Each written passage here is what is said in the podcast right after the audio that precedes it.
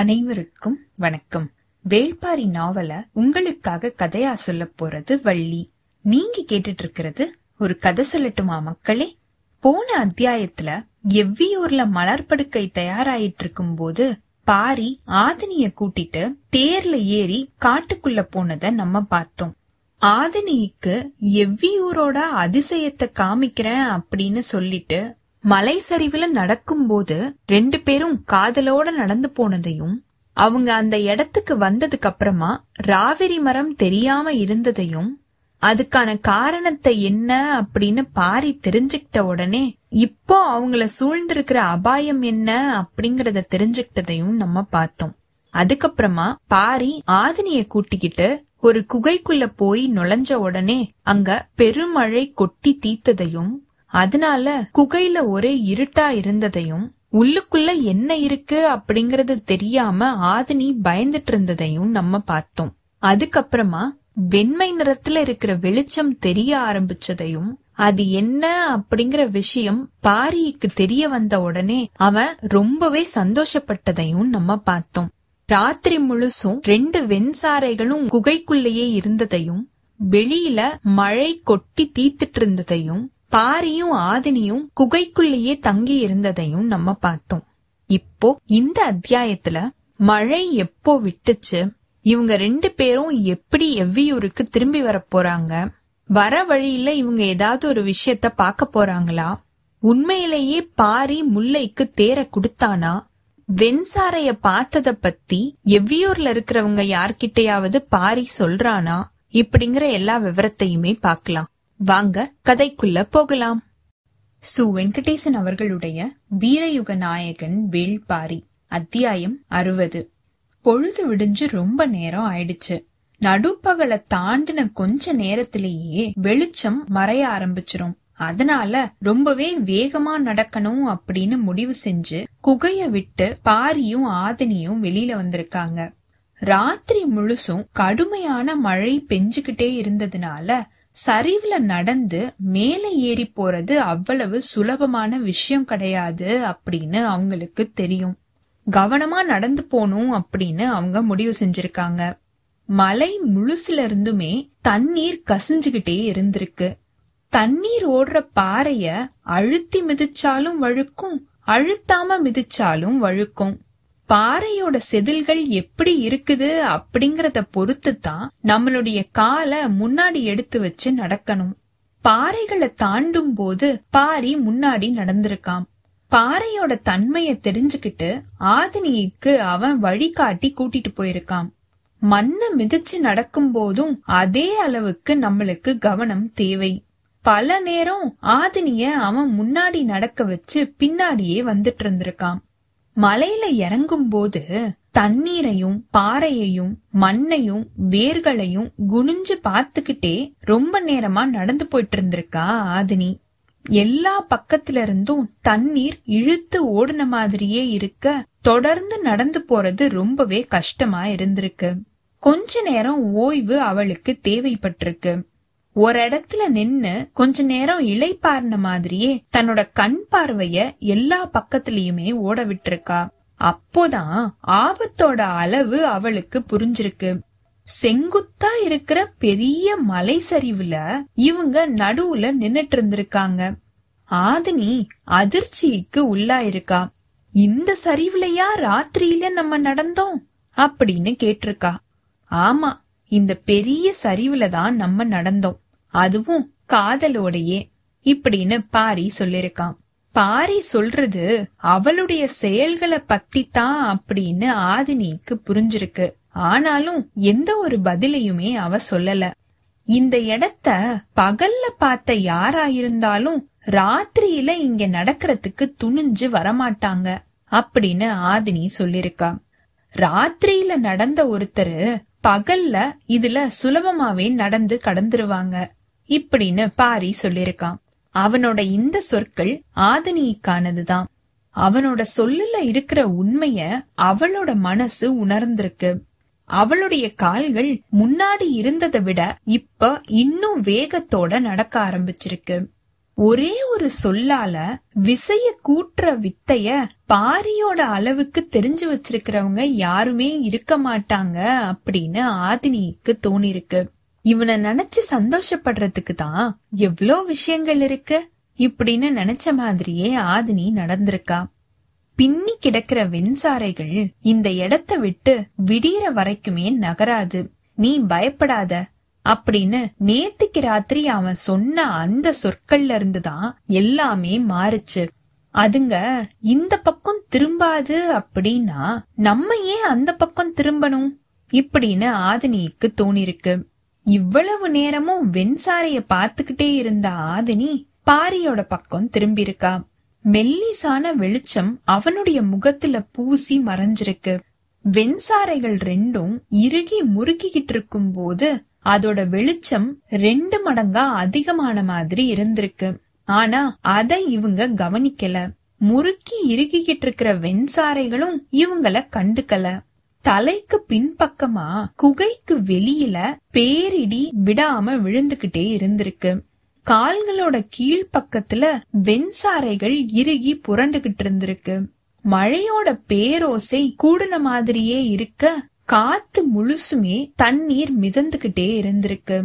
இதுல எதையுமே காதல் பொருட்படுத்தல. இப்போதான் அது எல்லாத்தையுமே ஒன்னொன்னா ஞாபகப்படுத்திக்கிட்டே நடந்துட்டு இருந்திருக்கா ஆதினி. அவங்கள சுத்தி எது எல்லாம் இயங்குச்சு அப்படின்னு அவ யோசிச்சு பாத்திருக்கா எதை நினைச்சாலும் கடைசியில இவங்க இயங்குனதுலதான் அவளுடைய எண்ணங்கள் முடிவடைஞ்சிருக்கு.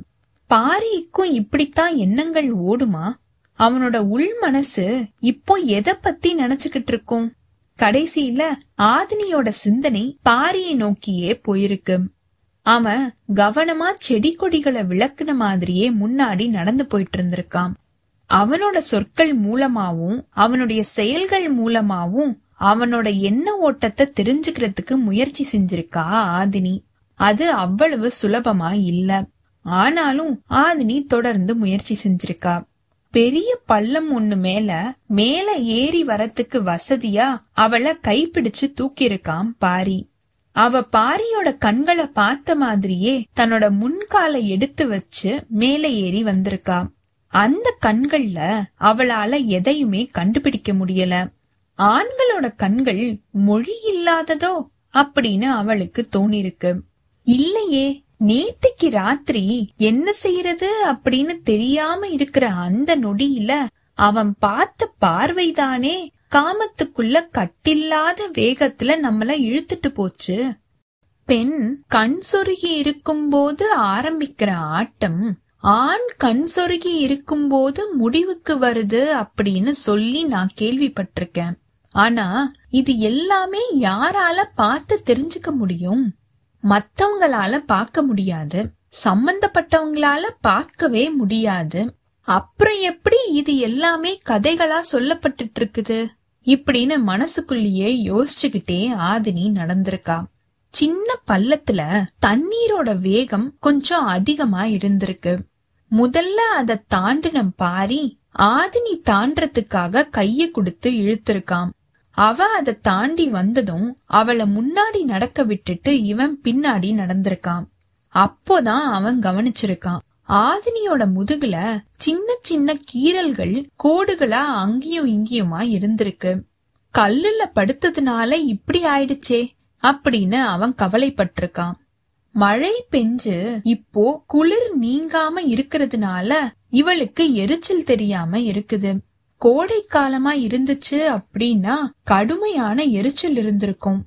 இப்படின்னு யோசிச்சுக்கிட்டே இருந்தவனுக்கு அதோட ஆபத்து இப்போதான் புரிஞ்சிருக்கு.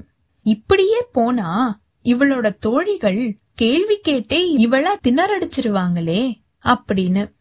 என்ன நடந்திருக்கும் அப்படிங்கிற விஷயம் எல்லாருக்குமே தெரியும். எப்படி நடந்திருக்கும் அப்படிங்கறத தெரிஞ்சுக்கிறதுல தான் எல்லாரோட ஆசையுமே இருக்கும். இது மாதிரி தடயங்கள் தான் அவங்க எல்லாரும் பயன்படுத்த போற பெரிய ஆயுதங்கள். நிலைமை ஆதினியால சமாளிக்க முடியாத அளவுக்கு இருக்கும். ஏன் அப்படின்னா அவளுடைய முதுகுல இருக்கிற தடயங்கள் அவ்வளவு. இத பத்தி எல்லாம் தெரியாம ஆதினி ஏதோ ஒரு சிந்தனையில நடந்து போயிட்டே இருக்கா. இப்படின்னு நினைச்ச பாரி நீ கொஞ்ச நேரம் இங்கேயே இரு. நான் பக்கத்துல இருக்கிற செம்பாறை வரைக்கும் போயிட்டு வரேன் அப்படின்னு சொல்லிருக்கான் ஏன்? அப்படின்னு ஆதினி கேட்டிருக்கா. உன்னோட முதுகு முழுசுமே பாறையோட செதில்களால கீறப்பட்டிருக்கிற கோடுகளும் தடயங்களும் நிறையவே இருக்குது. உன்னுடைய தோழிகள் பார்த்தா கேலி செய்வாங்க அப்படின்னு பாரி சொல்லிருக்கான் ஆதினி முழுசா எதிர்பார்க்காத ஒரு விஷயத்த பத்தி பாரி பேசியிருக்கான் அவனோட சொற்கள்ல இருக்கிறது அளவிட முடியாத காதல். அதனாலதான் அடுத்த நொடியே அது அவளுடைய மனசுக்குள்ள இன்பத்தை சுரந்திருக்கு. அவன் காமத்தோட தடயங்களை மறைக்கிறதுக்கு பாக்குறான். அந்த நொடிய கற்பனையில கூட அடுத்தவங்க நெருங்க கூடாது அப்படின்னு தவிக்கிற ஒரு ஆணோட தவிப்பு காதலோட மிகச்சிறந்த பரிசு அப்படின்னு ஆதினிக்கு தோணிருக்கு. அவனோட இந்த சொற்களை தாண்ட முடியாம நின்னுகிட்டு இருந்த ஆதினிய பார்த்து பாரி சொல்லிருக்கான். செம்பாறையோட ஓரத்துல இழுத்து ஓடிக்கிட்டு இருக்கிற தண்ணீர்ல பொன் மாதிரி மின்னிக்கிட்டு இருக்கிற மணல் துகள்கள் படிஞ்சிருக்கும். அந்த மண் துகள்களை எடுத்துட்டு வந்து நான் உன்னோட முதுகுல பூசி விடுறேன். அது வெளிச்சத்தை மினுக்கிக்கிட்டு இருக்கும் பாக்குறவங்களுக்கு மின்னிக்கிட்டு இருக்கிற அந்த வெளிச்சம் தான் தெரியுமே தவிர உன்னோட முதுகுல இருக்கிற கீறல்கள் எதுவுமே தெரியாது. அப்படின்னு சொல்லிருக்கான். தன்னோட நுனி நாக்கால மேலுதட தொட்டு நினைச்சிருக்கா ஆதினி. சிரிப்ப மறைக்கிறதுக்கு அவளுக்கு வேற வழி தெரியல. ஆனாலும் அத பாரி கண்டுபிடிச்சிட்டான். ஏன் சிரிக்கிற? அப்படின்னு கேட்டிருக்கான். உன்னோட முதுகெல்லாம் ஏன் பொன்மணல் படிஞ்சிருக்கு? அப்படின்னு தோழிகள் கேட்டா இப்படின்னு ஆதினி கேட்க படுத்திருக்கும் போது ஒட்டி இருக்கும் அப்படின்னு சொல்லு. இப்படின்னு பாரி சொல்ல அதனால தான் பாரியோட முதுகுல பொன்மணல் எதுவும் ஒட்டலையோ அப்படின்னு அவங்க கேட்பாங்களே இப்படின்னு ஆதினி கேட்டிருக்கா.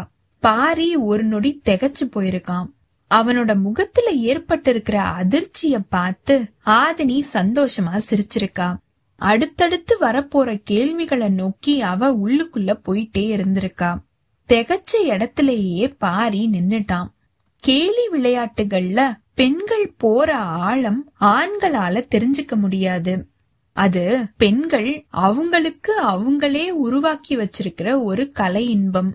அதனாலதான் இதுக்கப்புறம் வரப்போற கேள்விகள் பாரிக்கு திகைப்ப உருவாக்கின அந்த நொடியே ஆதினிக்கு சிரிப்ப உருவாக்கியிருக்கு. தோழிகள் கேட்க போற வினாக்களுக்குள்ள நுழையும் போது ஆதினியோட சிந்தனை திக்கு முக்காடி இருக்கு வெண்சாரைகளோட நிழல்ல எங்களுடைய காமம் நடந்துச்சு அப்படின்னு சொன்னா நிலைமை என்ன ஆகும்? வேளிர் குளம் முழுசுமே இந்த கதை தலைமுறை தலைமுறையா நிலைச்சு போயிடும் அப்படின்னு அவளுக்கு தெரியும். எத்தனை தலைமுறைகள் ஆனாலும் முதுகுல கீறல் ஏற்பட்டிருக்கிற இளம் பெண்கள் இந்த கேள்வியிலிருந்து தப்பிக்கவே முடியாது. காலம் காலமா பாரியோட குறியீடா பதில்கள் சொல்லப்பட்டுகிட்டே இருக்கும். அவன் செய்ய போற ஒவ்வொரு செயலுமே எல்லா இளம் பெண்களுடைய முதுகலையும் படிஞ்சிரும். இப்படின்னு நினைச்ச மாதிரியே பாரியோட கைய பிடிச்சுக்கிட்டு பொன்மணல் துகள்கள் எதுவும் வேண்டாம். தோழிகளை நான் பாத்துக்கிறேன் அப்படின்னு சொல்லிட்டு கூட்டிட்டு போயிருக்கா ஆதினி. அவ சொல்றத ஏத்துக்கிறத தவிர பாரிக்கு வேற வழி இல்ல. என்ன சொல்லி சமாளிப்பா? இப்படின்னு யோசிச்ச மாதிரியே அவன் நடந்திருக்கான். அவனுக்குள்ள கேள்விகள் தொடர்ந்து எந்திரிச்ச மாதிரியே இருந்திருக்கு. ஆனா அவனுடைய எண்ணங்கள் அத கேட்க விடாம தடுத்துக்கிட்டே இருந்திருக்கு. சிறுபாறைக்கு மேல ஏறி ஆதினி ஏறுறதுக்காக கைய பிடிச்சு தூக்கி விட்டுருக்கான் பாரி.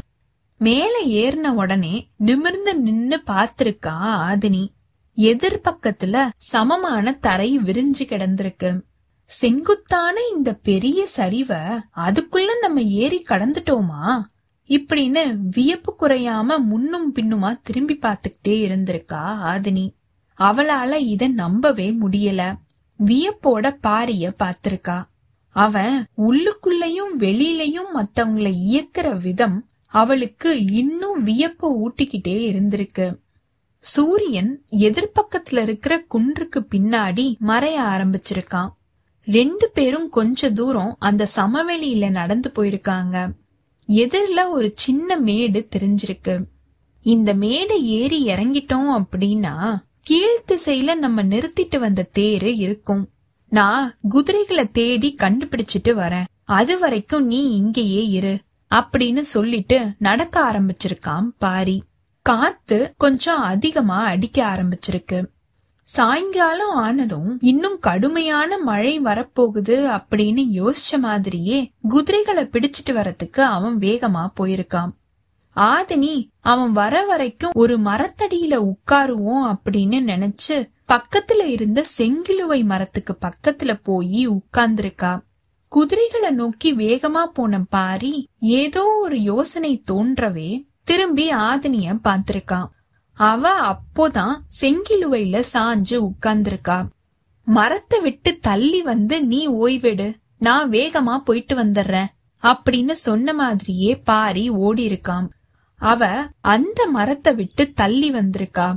பக்கத்துல இருந்த ஒரு சின்ன பாறை மேல உட்கார்ந்து மரத்தையே பாத்துட்டு இருந்திருக்கா. ஏன் அதுக்கு பக்கத்துல உட்கார வேண்டாம்? அப்படின்னு சொன்னா. இப்படின்னு யோசிச்சுக்கிட்டே இருந்திருக்கா. கொஞ்ச நேரம் கழிச்சு குதிரைகளோட வந்திருக்கான் பாரி. ரெண்டு பேரும் பேசின மாதிரியே அந்த குன்று மேல நடந்திருக்காங்க. குதிரைய தொட்டு வருடுற அந்த ஆசைய ஆதினியால கட்டுப்படுத்தவே முடியல.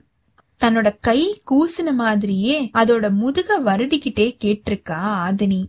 ஏன் மரத்தை விட்டு விலகி உட்கார சொன்னீங்க? காத்து பலமா அடிக்க ஆரம்பிச்சுச்சு. அந்த மரம் பெரிய காத்த தாங்காது. அதனால தான் உன்னை தள்ளி போய் உட்கார சொன்னேன். அந்த மரத்தை பார்த்தா ரொம்பவே வலிமையா இருக்கிற மரம் மாதிரி தெரிஞ்சுச்சு. அதனாலதான் அதுக்கு பக்கத்துல போனேன். மலை உச்சியில இருக்கிற மரங்களோட தன்மைய நம்ம கணிக்கிறது கொஞ்சம் கஷ்டம்தான். சீக்கிரத்திலேயே அது நம்மள ஏமாத்திடும் இப்படின்னு பாரி சொல்லிருக்கான் நீங்க எப்படி அதை தெரிஞ்சுக்கிட்டீங்க? அதுல இருந்து உதிர்ற அதோட இலைகளை வச்சுதான். இலைகளை வச்சா எப்படி? இப்படின்னு ஆதினி கேட்க ஆமா இலையில தான் ஒரு மரத்தோட குறிப்பு இருக்குது இப்படின்னு பாரி சொல்லிருக்கான் குதிரை மேல இருந்து தன்னோட கைய நீக்கிட்டு பாரிய பாத்திருக்கா ஆதினி. பாரி சொல்லிருக்கான் உதிர்ந்து விழுகிற இலைகளோட நுனிப்பகுதி கீழ் நோக்கி வருதா? இல்ல அதோட அடிப்பகுதி கீழ் நோக்கி வருதா? இல்ல அந்த இலை சமமான எடையோட காத்த வெட்டிக்கிட்டு மிதந்து வருதா அப்படிங்கறத இலையோட கீழ்ப்பக்கத்துல இருக்கிற நரம்போட தன்மை தான் தீர்மானிக்குது. மரங்களுக்கு வயசு ஆக ஆக அந்த நரம்போட பிடிமானமும் அதோட கன அளவும் மாறும். இது மாற மாற கீழே உதிர்ற இலைகளோட தன்மையும் மாறும். அதனால உதிர்ற இலை எந்த நிலையில உதிருது அப்படிங்கறத வச்சே மரத்தோட வயசையும் ஆற்றலையும் நம்மளால சொல்ல முடியும். இப்படின்னு பாரி சொல்லிருக்கான் இது வியப்பா இருக்குதே அப்படின்னு ஆதினி சொல்லிருக்கா. இதுல என்ன வியப்பு இருக்குது? ஓடிக்கிட்டு இருக்கிற நரிய பார்த்த உடனே அதோட வயச சொல்லிருக்காரு என்னோட தந்தை. அதுதான் வியப்பு இப்படின்னு பாரி சொல்லிருக்கான் இவங்க இப்படி பேசிக்கிட்டே இருக்கும் போதே தூரத்துல தேர் நிக்கிறது தெரிஞ்சிருக்கு. பாரி தன்னோட கைய நீட்டி அத காமிச்சிருக்கான் அத பார்த்த மாதிரியே ஆதினி கேட்டிருக்கா தேருக்கு நேர் எதிர் திசையில தானே நம்ம கீழே இறங்கணும் இப்போ அதுக்கு இடது பக்கத்துல இருந்து ஏறி வரோம்? அப்படின்னு. காட்டுல எந்த ஒரு விஷயத்தையுமே நம்மளால தீர்மானிக்க முடியாது. காடுதான் அத தீர்மானிக்கும். நம்ம பார்க்க போனது ஒரு விஷயத்த ஆனா பார்த்தது வேற ஒரு விஷயத்த. அப்படித்தான் எல்லாமுமே. இப்படின்னு பாரி சொல்லிருக்கான். இப்படி பேசின மாதிரியே அவங்க ரெண்டு பேரும் தேருக்கிட்ட நெருங்கி வந்திருக்காங்க. சூரியன் மலையில சரி பாதி மறைஞ்சிட்டான். காத்தோட வேகம் கூடிக்கிட்டே இருந்திருக்கு. குதிரைகளை தேர்ல கட்டுறதுக்காக பாரி முன்பக்கமா போயிருக்கான். ஆதினி வலது பக்கமா தேர நோக்கி நடந்திருக்கா. காத்து பலத்தோட வீசினதுனால குதிரை காத விடச்சு கணச்சிருக்கு அதோட கழுத்து பகுதியை தடவி கொடுத்த மாதிரியே அத அமைதிப்படுத்துறதுக்கு முயற்சி செஞ்சிருக்கான் பாரி. அப்போ ஆதினி கூப்பிடுற குரல் கேட்டிருக்கு. குதிரை திருப்பியும் எதிர்காத்துல துள்ளி கணச்சிருக்கு குதிரைய பக்கத்துல இருந்த சின்ன மரத்துல கட்டிட்டு ஆதினி கிட்ட வந்திருக்கான் பாரி. அவ தேர் சக்கரத்துக்கு பக்கத்துல உட்கார்ந்து ஏதோ ஒன்ன பாத்துட்டு இருந்திருக்கா. அங்க உட்கார்ந்து அவ என்ன செய்யறா இப்படின்னு யோசிச்ச மாதிரியே பக்கத்துல வந்திருக்கான் பாரி. தேர் சக்கரத்தோட ஆரக்கால்ல முல்லை கொடி ஒண்ணு முழு சுத்தா சுத்தி தன்னோட தலைய வெளிப்பக்கமா நீட்டின மாதிரியே இருந்திருக்கு. இன்னொரு கொடி பக்கத்துல இருந்த இன்னொரு ஆரக்கால்ல பாதி சுத்தி தலைய நீட்டிட்டு இருந்திருக்கு. பக்கத்துல வந்த பாரி அத பாத்திருக்கான் கொடியோட தளிர் காத்துக்கு அசைஞ்ச மாதிரியே ஆரக்கால தழுவி இருந்திருக்கு. ஆதினியோட முகத்தை அவன் பார்த்திருக்கான். கொஞ்சம் பதற்றத்தோடயே அவ இருந்திருக்கா. தேரை எடுத்தா இந்த ரெண்டு கொடிகளுமே அருந்து போறதுக்கு வாய்ப்பு இருக்கு இந்த முல்லை கொடிய பக்குவமா பின்பக்கமா சுழற்றி அத வெளியில எடுத்து விட்டுறலாமா? அப்படின்னு ஆதினி கேட்டிருக்கா. பாரி எதையுமே சொல்லாம முல்லை கொடியையே பார்த்துட்டு இருந்திருக்காம் காத்து ரொம்பவே வேகத்தோட வீசிருக்கு நின்னுட்டு இருந்த தேர் லேசா அசைஞ்சிருக்கு. சட்டுன்னு சக்கரத்தை இறுக்கமா பிடிக்கிறதுக்கு ஆதினி முயற்சி செஞ்சிருக்கா. ஆனா பாரியோட கை அத பிடிச்சுக்கிட்டு தான் இருந்திருக்கு. இது நடந்துகிட்டே இருக்கும்போது அந்த குன்றுக்கு பின்பக்கத்துல சடசடன்ற ஒரு பெரிய சத்தம் கேட்டிருக்கு. அதிர்ந்து திரும்பி பார்த்திருக்கா ஆதினி.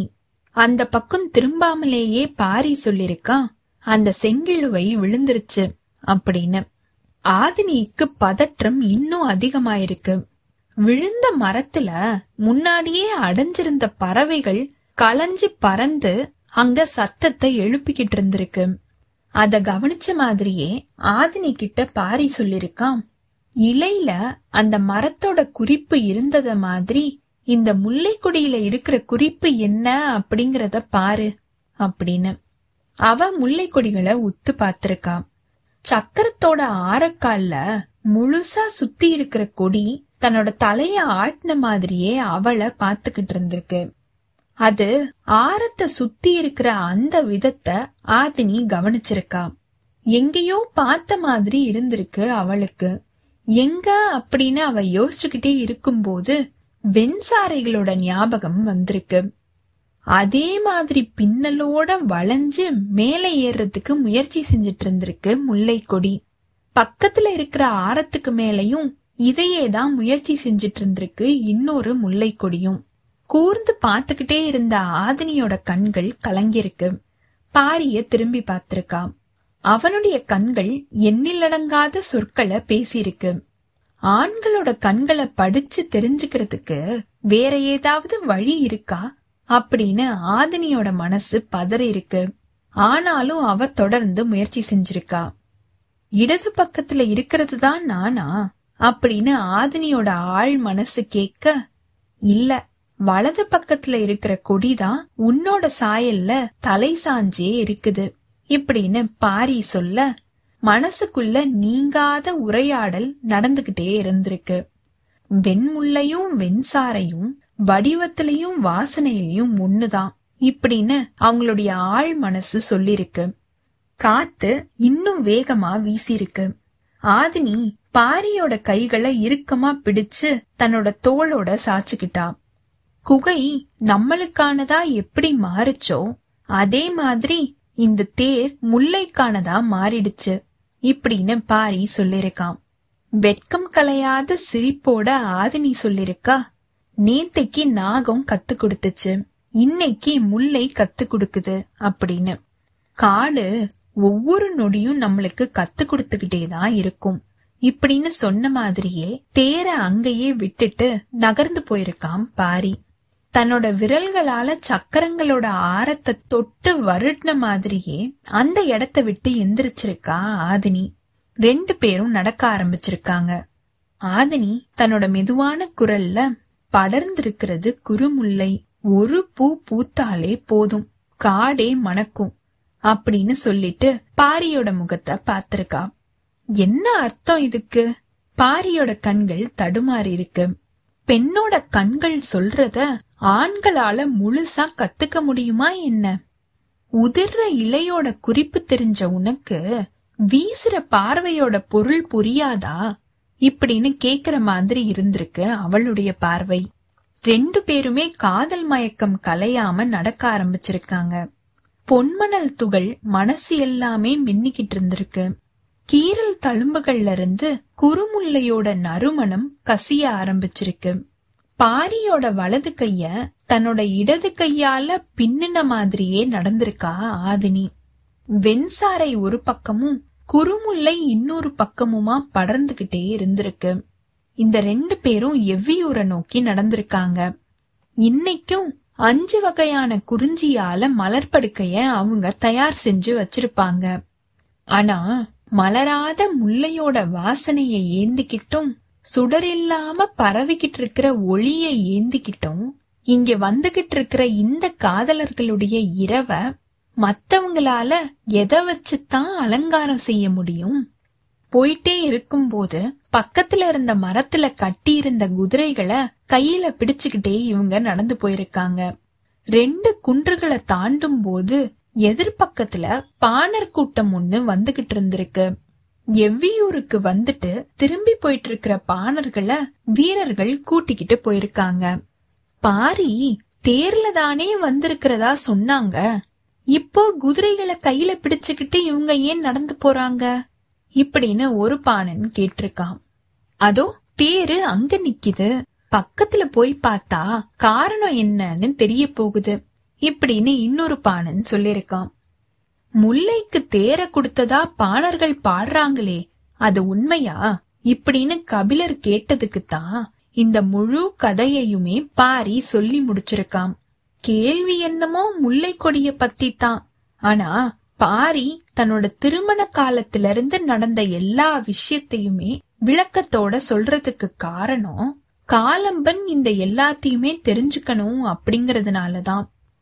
சோமப்பூண்டோட பானம் இருந்தும் அன்னைக்கு யாருமே ஒரு குவளைய கூட குடிக்கல.